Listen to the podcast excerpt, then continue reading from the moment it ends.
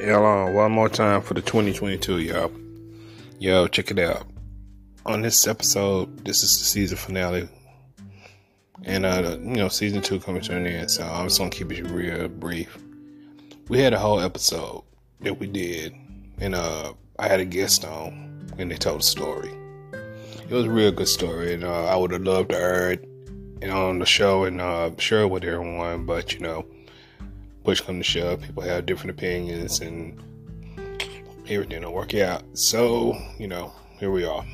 So I just want to say Happy New Year as we go in and hopefully no, I'm for sure 2023 is definitely gonna be our year.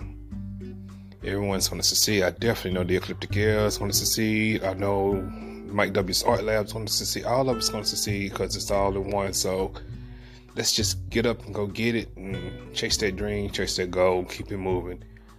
Y'all keep it locked, keep it positive, keep it 100. L out.